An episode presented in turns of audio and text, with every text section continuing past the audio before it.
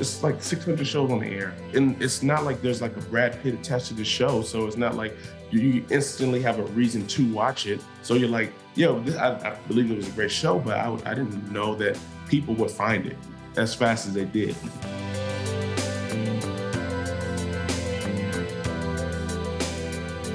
This is Taste. I'm your host, Aliza Abarbanel. We all love The Bear, which means we all love Lionel Boyce. The multi talented writer slash actor slash former Odd Future member's sweet, truly hilarious depiction of Marcus, a middling line cook turned burgeoning pastry chef, stole hearts and laughs in season one. The new season, streaming now, pushes him into further culinary and comedic heights. We're thrilled to have him on the podcast to talk about all of it. I hope you enjoy.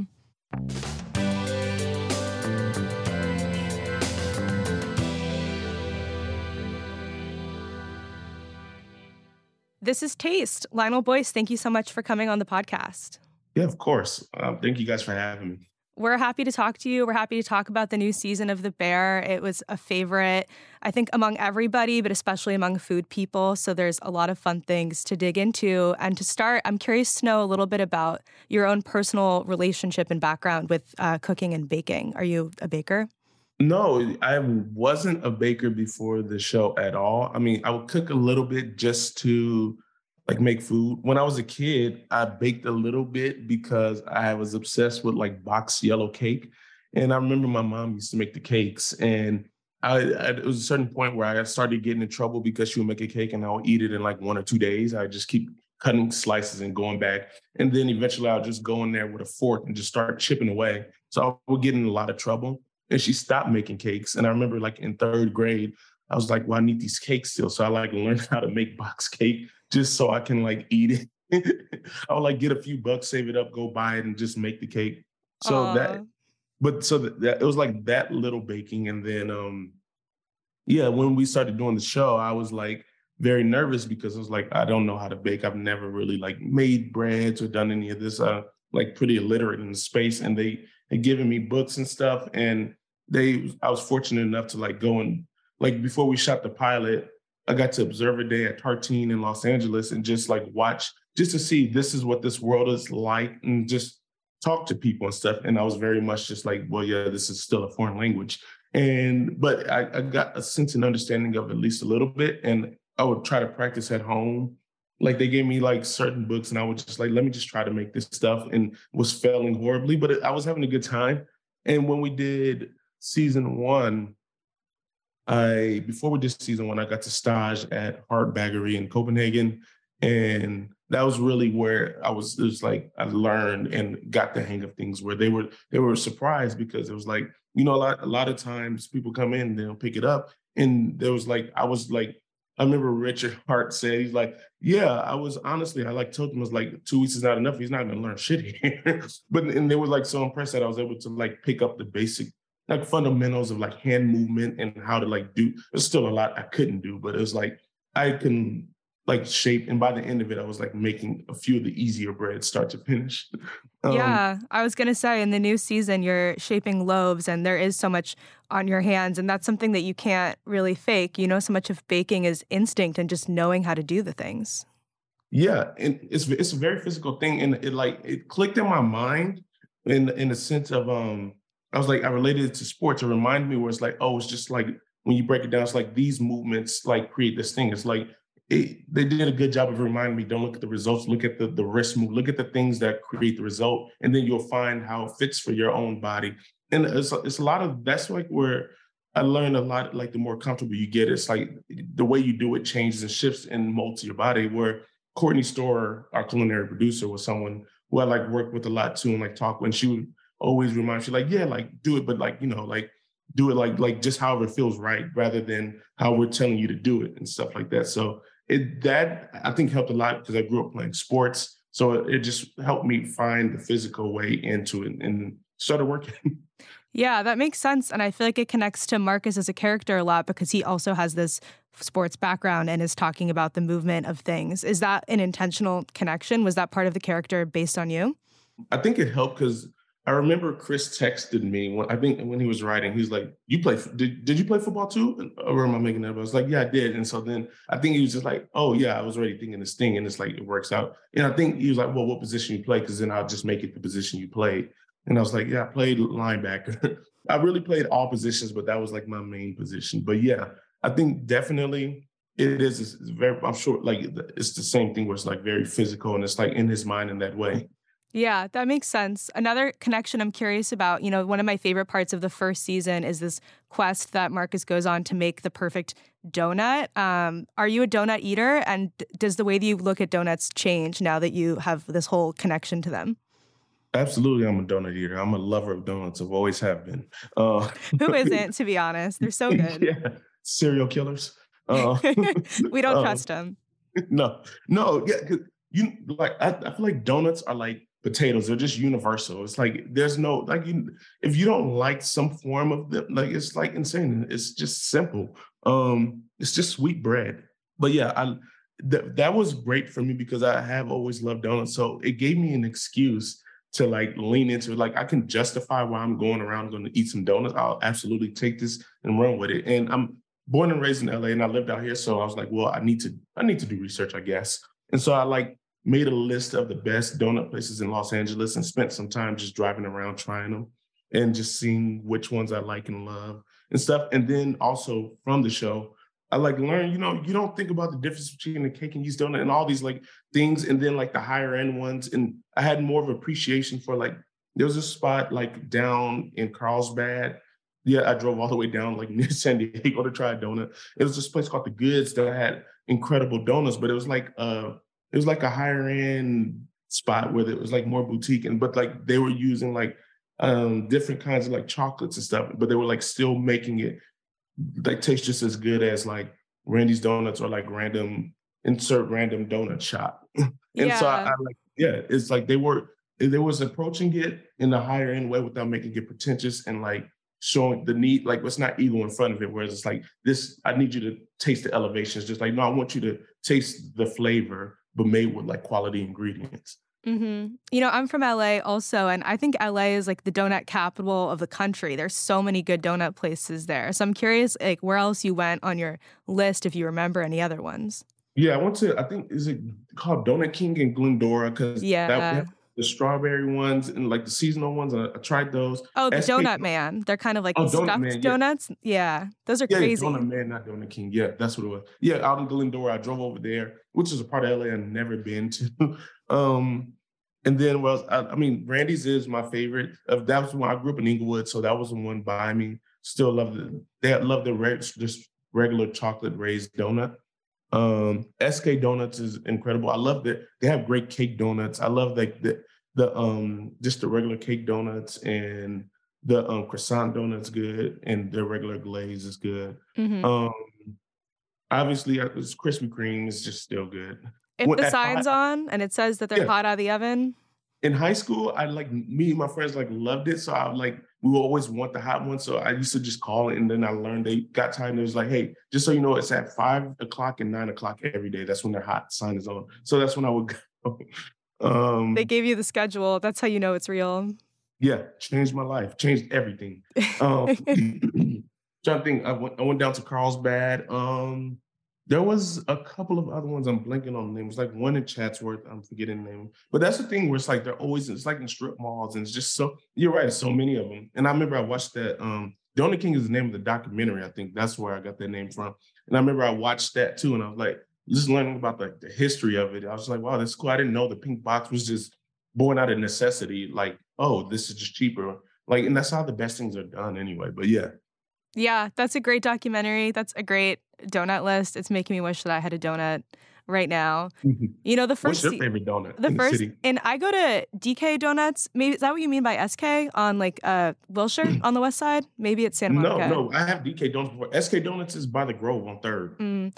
I used to love Stan's Donuts uh, in Westwood, but they closed. Oh, yeah. But that was my yeah. favorite. They did that like peanut butter banana stuffed donut, classic. Mm-hmm. I never had that. I gotta try that one. I did like Sidecar too. Sidecar is good. Well, you know, the original Stan's Donuts in LA is closed, but they franchised it to one guy in Chicago. So the next time you're in Chicago in I think Wicker Park, there's a Stan's Donuts there and they do the chocolate like peanut butter banana flavor that I love, which is kind of amazing. Well, well, now I have to advocate extremely hard for season three just so I can go out and try this donut. I'm like, if there's if like just this needs to happen, I'll write them letters every day. I believe in it. And and I feel like whether you're in Chicago or in LA, like you must just be getting a crazy reception when you go to a restaurant because the show is so beloved um, in the restaurant community. Are people like sending out dishes and things? What's it like? Yeah, that has happened. It's like my wildest dreams have come true. Yeah. Where I can get like free food at a restaurant. Um, but yeah, it's it, it, it it's cool because we made something that means something to people across the board, but especially in the restaurants where they come out and they'll talk to you like it it happens all the time. It happens not all the time. I don't want to like it happens all the time. It happens here and there. Um, I was at a restaurant once and it was like um, it was like a taco. So I was at Detroit Tacos downtown, and um, the guy working there, he like I ordered and sat down. Then he brought the food. I was like, you know, I didn't even realize it was you. And then we just had like a cool conversation. And then he was like, you know, I was like almost done for the day, and I didn't feel like cooking, but you got me inspired. I want to just make you something that I like make off in my spare time. So he went back in, like made this delicious like quesadilla situation that was like incredible. And but yeah, it's like that to me. I was like, it's cool that you found because I know what it's like to have a passion to want to just talk about it and share it. So like they found someone like the show got them excited enough to be like, oh yeah, I could talk to you about this. And also I want you to see what I like. I'm like, I'm inside it, and I want to share this thing that I'm like just done for fun with you. Yeah, I love that. I feel like as an actor that must be so flattering and also the fact that it's a food show and you're getting like great treatment at restaurants is just like icing on the cake level. Like when you were shooting, did you think that the show was going to be well received by people, especially in the restaurant industry?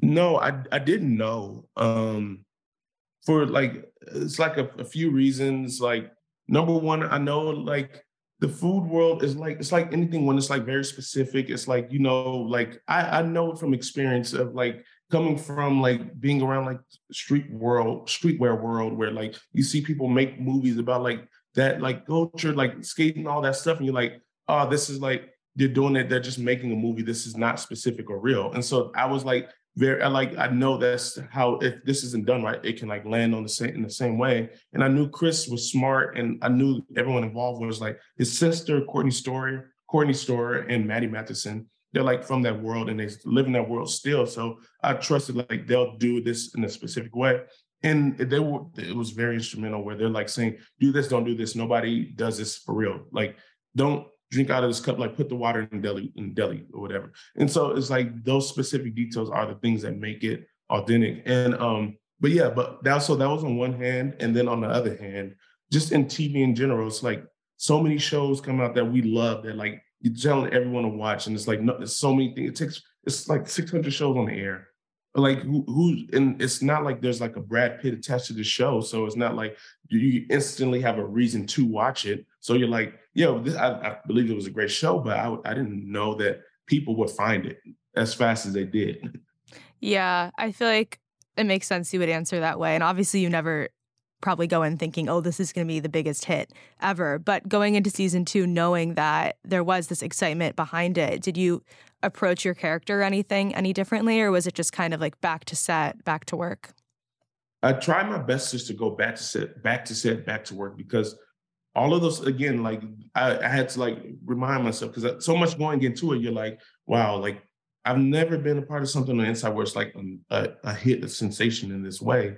And so I'm like, I wonder, going back, what would it be like? How would it feel? And all these things. I have so many questions. When I got there, I, I like, and I would try to remind myself, like, I've been around, like, I've seen with friends, like, seen, uh, like, some of my closest friends, like musicians. So I've got to see, like, you know, that happened. And like, I was fortunate to have like conversations where I was like, that's the thing. The, the way to create is to eliminate all of those things that don't matter. You don't, you don't, you had, you weren't responsible for the reception of the show. You only can make the thing. You don't know how people respond. You have no control over that. So if you try to control that, is when it's like you're like going oper- operating from the wrong place, and it no longer rings true. So you try your best to like keep that to the curb. And I think getting to set, it was like even easier for that to happen because everyone else was already in that mindset. And it just felt like we picked up three days from where we left off at making the show. It's just like, oh yeah, like, hey, how you doing? Everyone's still excited. It felt small again. And it felt like none of that stuff mattered. Mm-hmm. And also, it probably helps that you're filming in Chicago, right? So you're going like back yeah. to this place. What's it like for you being in Chicago? Do you have spots that you go to, or are you on set too much to really be a regular anywhere? Um, well, I hope and dream to become a regular at Michael Jordan Steakhouse. And I only went there once. and it was like empty. I just like the idea of that is so funny to me. And I was just like, yeah, if there's if there's only one place I need to be a regular at. And I, I went there once and I would like daydream. this is I'm just like an absurd person. So I would like daydream me being in there and Michael Jordan walks in, sits down, we spark up a conversation, become best friends, and just meet at Michael Jordan Steakhouse once a week. Um, he loves no, you. I, you get like a booth with your name on it, all of that. Yeah. Yeah he makes a cameo season three. He's like, yeah, I, where's Marcus? Like, it's just Marcus and Michael Jordan one whole episode. I would watch that. Let's be real. It sounds great. Yeah, it just starts with them playing basketball, and then he's like, "You hungry?" he makes them it. I don't know now why I'm like writing this episode in my mind. Um, yeah, call call everyone. We have it right here. yeah. Um, no, but like I I didn't really have that much time to like. Uh, there was like we would like go out and eat at places and try restaurants, and it was really like Matty is like really good at like that. So when I, I learned, I learned early on you can't leave it in my hands because before I knew anybody, like when we did the pilot, there was a few days I was there by myself and I was just making poor choices left and right. And then when I met Matty, I'll go eat with him. So I was like, yeah, this is why would I not just ride this coattail and get great meals because he knows where to go. Um, but yeah, the, we go to like get breakfast sandwiches from like Casa a lot. Those were great. Um, there was a fun spot. I don't know the name of it that I would go with Matty. That was incredible. It was like a hole in the wall, like a, a grandma making it, and you're just like, this is amazing. Um, yeah, there's a lot of there's like a lot of really good restaurants out there. Yeah. I didn't I wasn't a regular at any because of the time, but yeah. Season three, maybe. yeah. Yeah. So I, I want to talk about some things that happen in season two that are maybe a gentle spoiler. So if anyone is listening and they haven't watched through the fourth episode, uh, this is your chance to bail. But if you're mm. still with us, um, you get to go to Copenhagen, which is such a fun food city to shoot there. Mm-hmm. And it's a really special episode. It's kind of like Marcus's episode and it follows him looking for inspiration and doing all of these things and he's going to Noma but also to the bakeries and the street cart hot dogs that are all kind of part of what makes Copenhagen a food city. So I'm curious like in addition to shooting at these places like did you get to eat at Noma? Like where else did you go in Copenhagen and what did you think about it as a city?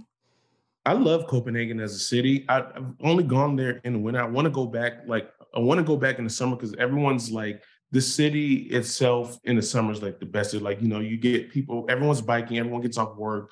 And then like you see people getting off work, taking off their suits, jumping in the, the canal to swim, laying out, and the sun doesn't go down to like 1 1 a.m. So you're just like drinking. And then it's just like that, that, that feeling. But it's like a city of like form follows function, which I think is really cool. Like everyone dresses so cool out there. It's just clean and like like simple and in, a great way. And yeah, the food is incredible everywhere. I did get to go to Noma, which was yeah, it was it's an incredible experience. Um Sirk Pizza was amazing. Went to this ramen place called Slurp Ramen that has some of the best Korean fried chicken there.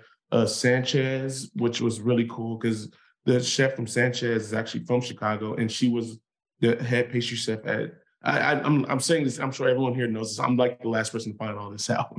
But yeah, she was she was like telling me that she was like, yeah, like from Chicago, went out, went there, was a pastry chef at Noma, then left and opened up this restaurant and that was like incredible. Um, Barabba. I went to a lot of places because yeah. I was just like, listen, like I was like, uh, if I'm here, I'm go and Poulette, like the chicken sandwich I got to eat was like just this incredible chicken sandwich or I didn't I, I, think I ate like three of them and I didn't mind it every time like this is just some of the best things one of the best things in my life. That's how you um, know it hits. I have to hear more about Noma because I've never been before. Who knows if I'll ever go. What did anything really stand out to you when you went there?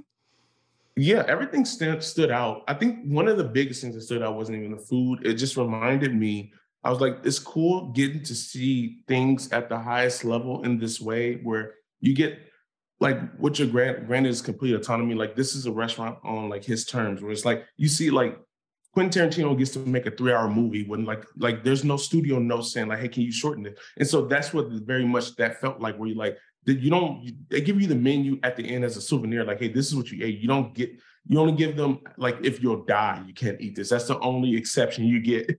um, so that was cool and inspiring to see, just to see like this is what like creativity and like you can like achieve this in any field.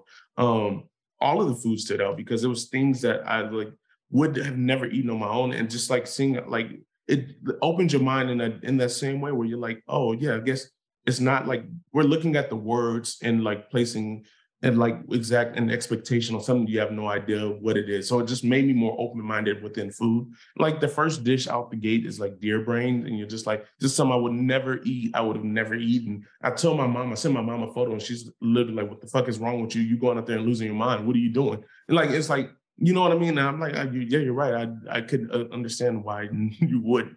Like that's a very valid thing. So it's like, but not not the, there's things like that. But then there's just like vegetables, like regular vegetables that they they like adding all these things to you. Like this is just incredible. Like you make every single thing taste good. yeah, that's so powerful to start with deer brains right out the gate. They're letting you know like this is what's up. This is on our terms. Mm-hmm. Yeah, exactly. It's yeah, it's like a bolt. It is. It's like yeah. He's just like that's cool to me. That that's what's cool. Yeah, it's just like make making a strong choice, like making it feel dangerous. You know what I mean? Like they like it's not like a safe thing. It's like, yeah, I'm just gonna take a risk. Like what like want that's what you want to see within art and stuff. It's just like someone making things feel dangerous. Definitely. And I think that that to me connects to kind of this journey that Marcus is going on when he goes to Copenhagen. He's learning how to use tweezers and how to make a quenelle and all of these kind of like fine dining things that weren't part of his repertoire before. Um, so I'm curious, like, what's the Quenelle technique? Because it looks like you're nailing it on the show.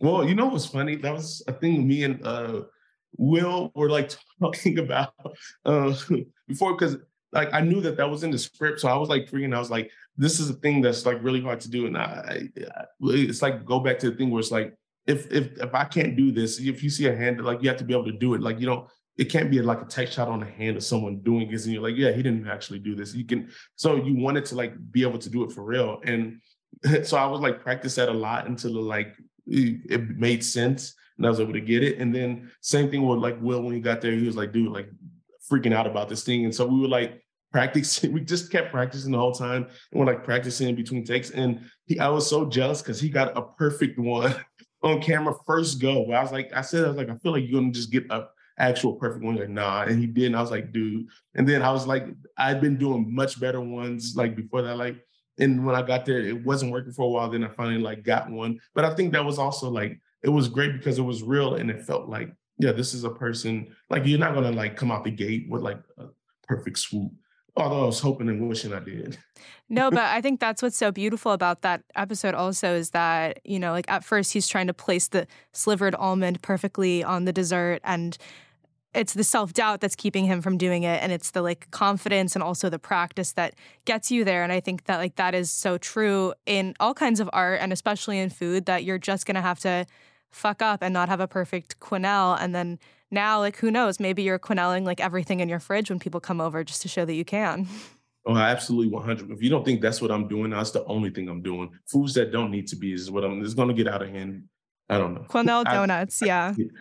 um, but yeah, no, like I think definitely that is true. Where people people quit before they get good. People don't like people are afraid of like sucking. It's like you have to suck before you can get good, and people quit when before they suck or right when they start to suck. Yeah, yeah. I feel like that makes a lot of sense. So because you have a music background, I have to ask you like what's your music that you're listening to when you're cooking these days? What should I be listening to when I'm cooking? Um I'm I'm like always all over the place. I'll like have songs that's like of the week, but I usually I like what I do like, and it was like actually cool when I did get the stage out in um in Copenhagen because it's like over in Europe they love NTS radio, so I was like it's easy. It's like whenever I need new music, I like there's like a few shows I listen to on there where you just like I know I trust them, and this will give me like some stuff so I can like hear a few songs, take this and like dive into this person, and have like 10 new songs to listen to for like another week or so. So it's like it just literally depends on the week. Um, like this past week, I this I've only been listening to one song actually because it was in an episode. It was in um, episode three, Sydney's episode. There was a Squeeze song, "Goodbye Girl," that I like never heard before, and it's like literally the only song I've been listening to nonstop. Like there's three different versions of the song, and I've been just going in between the three different versions. I like that. You're mixing it up, but it's also just all one song still. I feel like that's the right mm-hmm. headspace with cooking. Is I always do albums because I know like it's one vibe and also I can kind of see how time is passing a little bit, you know? What is what is your do you, so do you have like a go-to album? Well, it depends. I think if I'm having a dinner party and I'm cooking and people are coming over, Miseducation of Lauryn Hill is just like a god tier album. So that's oh, yeah. always the right vibe. Mm-hmm. But yeah. Today, who knows? I'll let you know. Yeah. This was so much fun. Thank you so much for coming by the show and congrats on the new season. It's such a fun one. Oh, thank you so much. This is Taste is hosted by Matt Rodbard and me, Aliza Abarbanel. The show is produced by Shalia Harris and Pat Stango and edited by Clayton Gumbert. Theme music by Steve Rydell. Visit Taste online at tastecooking.com and make sure to subscribe to our newsletter for updates on all cool things happening.